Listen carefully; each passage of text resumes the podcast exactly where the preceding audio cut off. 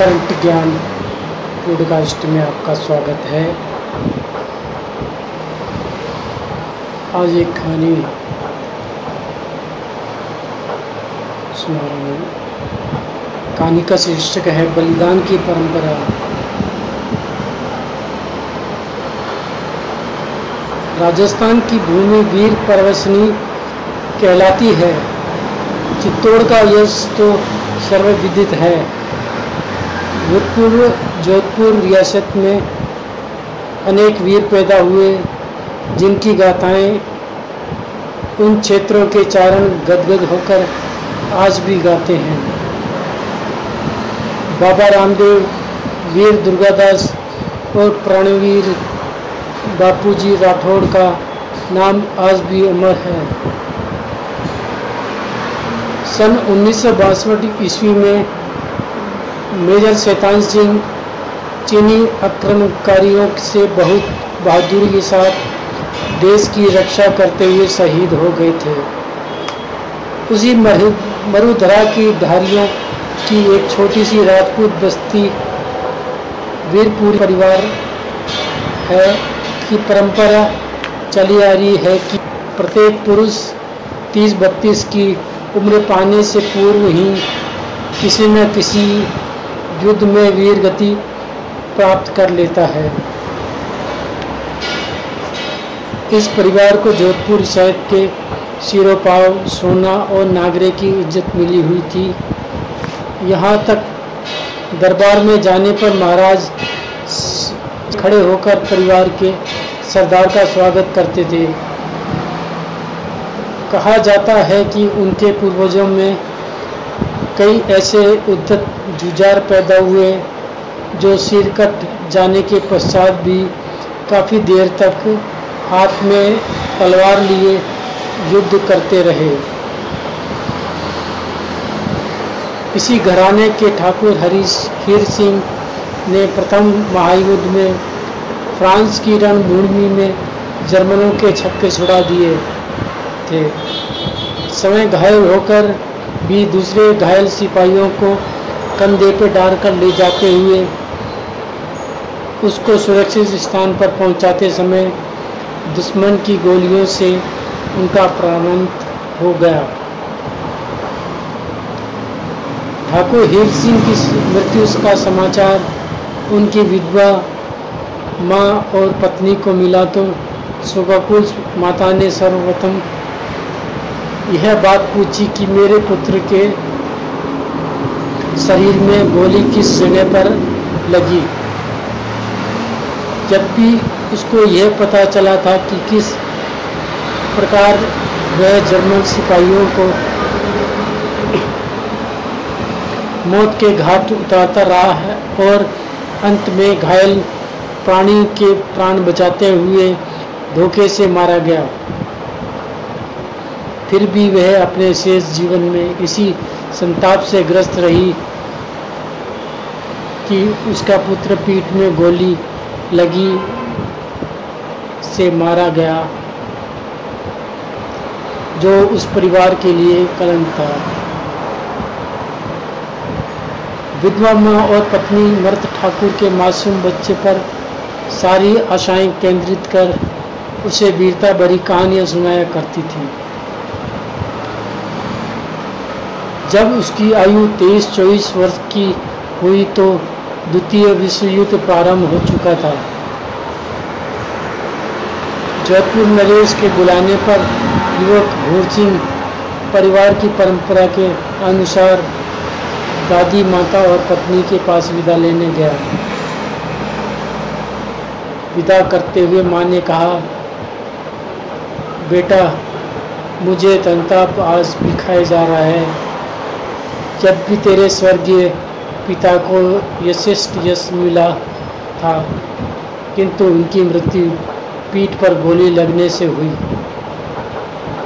अतः यह ध्यान रखना कि इसकी पुनरावृत्ति न हो। पितेश्वरों के आशीर्वाद से तुम्हें विजय श्री प्राप्त हो। मेरी कोक और परिवार के नाम को उज्जवल हो।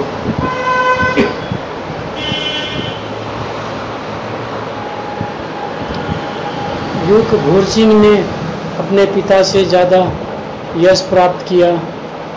सैकड़ों दुश्मन को इटली के रण क्षेत्र में मौत के घाट उतार कर वह वीर गति को प्राप्त हुआ। उसकी गोलियों से छलनी लाश को शत्रु सेना के अफसरों ने बीस श्रद्धास के साथ मस्तक झुका के सलामी दी। सम्मानपूर्वक उसे दफना दिया गया। भूर सिंह घर से चला था तो पत्नी गर्भवती थी। उसकी मृत्यु के समय पालक पुत्र की आयु केवल दो वर्ष थी। सरकारी पेंशन से किसी प्रकार घर का निर्वाह होता रहा। वैसे उनकी थोड़ी सी ज़मीन भी थी, किंतु खेती को देखने वाला परिवार में कोई पुरुष सदस्य नहीं था।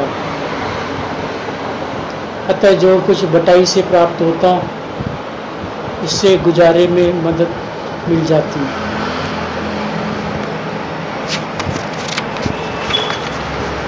बचपन से ही बालक बड़ा हष्टपुष्ट था, इसलिए उसका नाम रखा गया जोरावर सिंह। दस साल की उम्र में जोरावर सिंह में इतनी ताकत और हिम्मत थी कि वह स्कूल में अपने से दुगने उम्र के बच्चों को पछाड़ दिया करता था। फलतः आसपास गाँव में उसके बल के बारे में कई प्रकार की विद्वंतियाँ प्रचलित हो गई। उन बातों को सुनकर विधवा माँ का हृदय सदैव भयभीत रहता था। वह पुत्र को सैनिक स्कूल में भर्ती न करवाकर घर पर ही दूसरे प्रकार की शिक्षा दिलाना चाहती थी। किंतु जोरावर सिंह माँ के बिना कुछ कहे, एक दिन छुपकर घर से चल दिया और स्कूल, सैनिक स्कूल में भर्ती हो गया। स्कूल से उसने अपनी विधवा माँ को पत्र लिखा, यद्यपि देश स्वतंत्र हो गया है, पर हमारी उत्तरी सीमा पर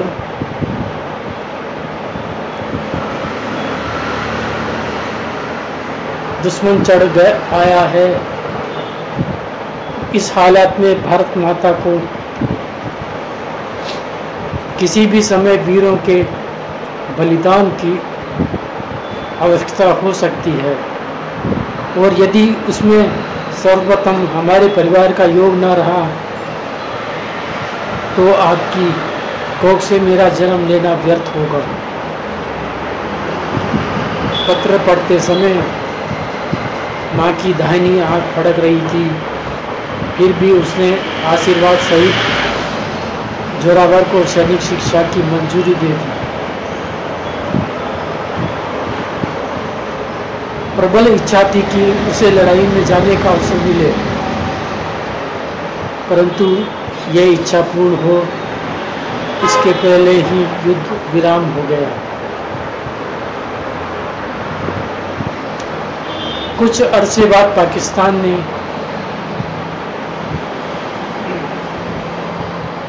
हमारे देश पर हमला किया। कश्मीर, पंजाब और राजस्थान के बाड़मेर की सीमाओं पर हमलावरों को रोकने के लिए जिन फौजियों को भेजा गया, उसमें एक टुकड़ी का नायक था युवक जोरावर सिंह। मोर्चे पर जाने से पूर्व वह माँ से मिलने गाँव आया। विदा के समय माँ को अशगुन हो रहे थे। बहुत यत्न करने पर भी वे अपनी आँखों से आँसू न रोक सकी। उसने अपने पुत्र को छाती से लगाकर आशीर्वाद दिया और इतना कहा, बेटा, मुझसे बड़ी तुम्हारी भारत माँ है। इस पर आज दुश्मनों ने हमला किया है। कुल देवता तुम्हें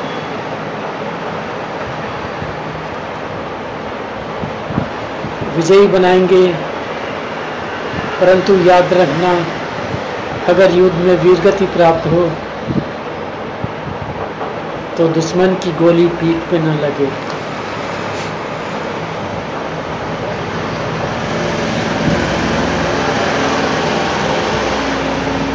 मरुभूमि बाड़मेर के सुनी इलाके में सिर्फ़ सात अन्य जवानों के साथ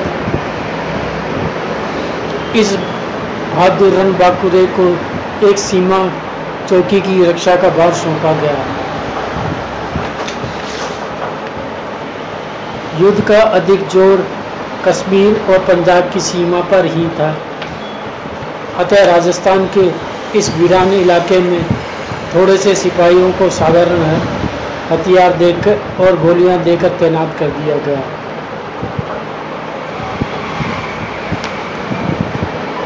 सितंबर के दूसरे सप्ताह में एक दिन अचानक ही इस चौकी पर 70-80 पाकिस्तान सिपाहियों ने गोला बारूद और हथियारों से लेस होकर हमला बोल दिया।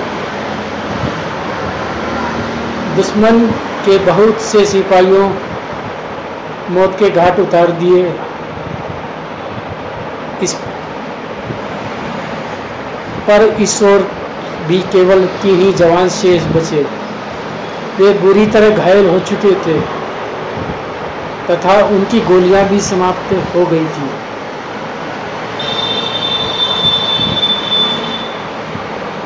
जोरावर सिंह घायल अवस्था में ही दो बार मरे हुए दुश्मनों के पास जाकर उनके हथियार और गोला बारूद लाने में सफल हुआ। परंतु तीसरी बार आगे बढ़ते ही सामने से शत्रु दल ने उस पर एक साथ गोलियों की बौछार शुरू कर दी और वह बेहोश होकर गिर गया। कुछ समय पश्चात हमारी दूसरी चौकी के सिपाही वहाँ पहुँचे। उनको देखकर बुजदिल पाकिस्तान हमलावर भाग गए। इस समय तक जोरावर सिंह को भी कुछ होश आ चुका था, परंतु उसके शरीर से इतना खून निकल गया था कि वह अंतिम साँसें ले रहा था।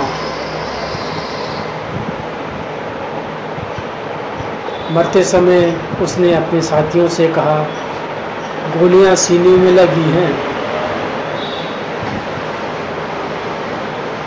अगर संभव हो तो मेरी लाश को मेरे गाँव भेज देना, क्योंकि मेरी माँ ने कहा था, मैं देखना चाहती हूँ कि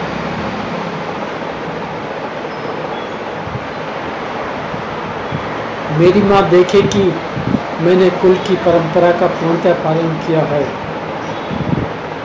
इतना कहने के पश्चात उसका शरीर शांत हो गया।